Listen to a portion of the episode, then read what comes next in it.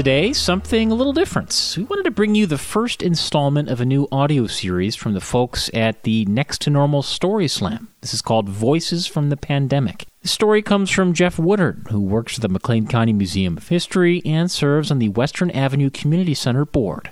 This is week three, day two of the Feeding Bloomington effort.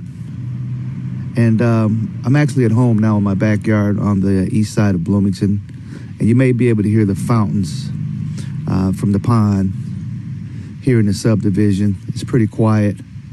A stark contrast here on the east side to what I'm seeing as I go to the west side of Bloomington uh, to do the volunteer uh, effort um, directing traffic at Western Avenue Community Center as we distributed these meals, uh, over 200 meals a day, and also some um, uh, grocery boxes as well uh, once those um, those meals run out.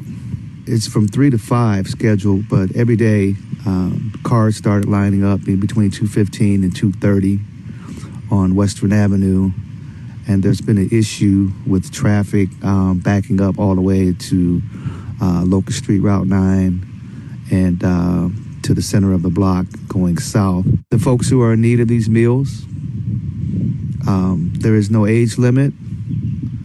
Uh, there's no race or or sex or anything to divide the people.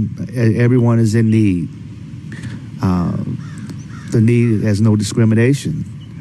Uh, we have older uh, adults who are picking up meals for uh, kids in their home and their friends. People who are walking um, to get the meals. Most of them are driving. There's uh, students, uh, carloads of students. And what I'm seeing in uh, the third week is uh, we have a, a repeat uh, number of uh, participants who are picking up these meals on a daily basis because it's a, I see it's a great need here in Bloomington Normal.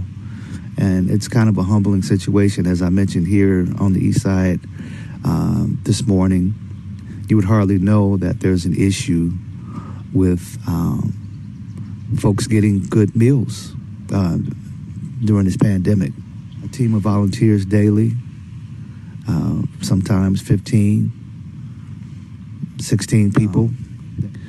It's um, it's a little bit emotionally draining um, to see people needing to have to do this, but um, it's also um, uh, for me, a feeling of satisfaction that we're able as a community to come together and um, provide.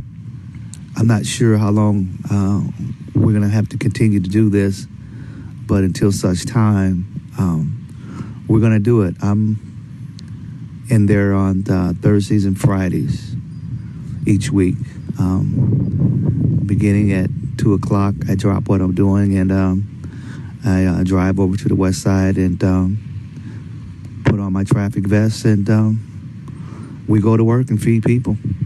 You can hear more stories like Jeff's on our Next Normal Story Slam podcast. Find it wherever you get your podcasts.